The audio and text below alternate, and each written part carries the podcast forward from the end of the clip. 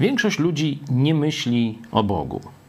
Większość ludzi e, nawet źle pozwala sobie od czasu do czasu myśleć o Bogu, że go nie ma, że nic mi nie zrobi, że nic nie może albo coś podobnego. Pokażę Wam e, dwa przykłady z psalmów. Oto psalm drugi, e, tu e, ludy i ich władcy.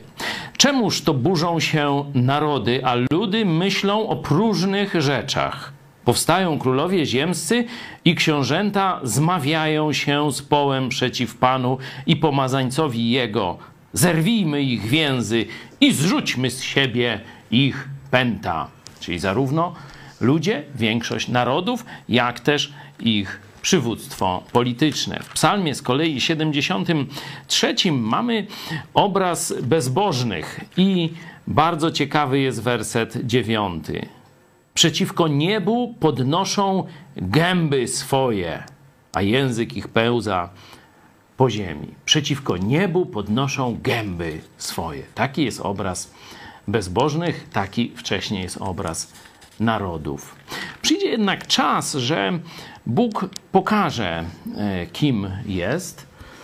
No i zobaczcie, co się wtedy stanie. To jest Psalm 76. Z nieba ogłosiłeś wyrok. Ziemia zatrwożyła się i zamilkła.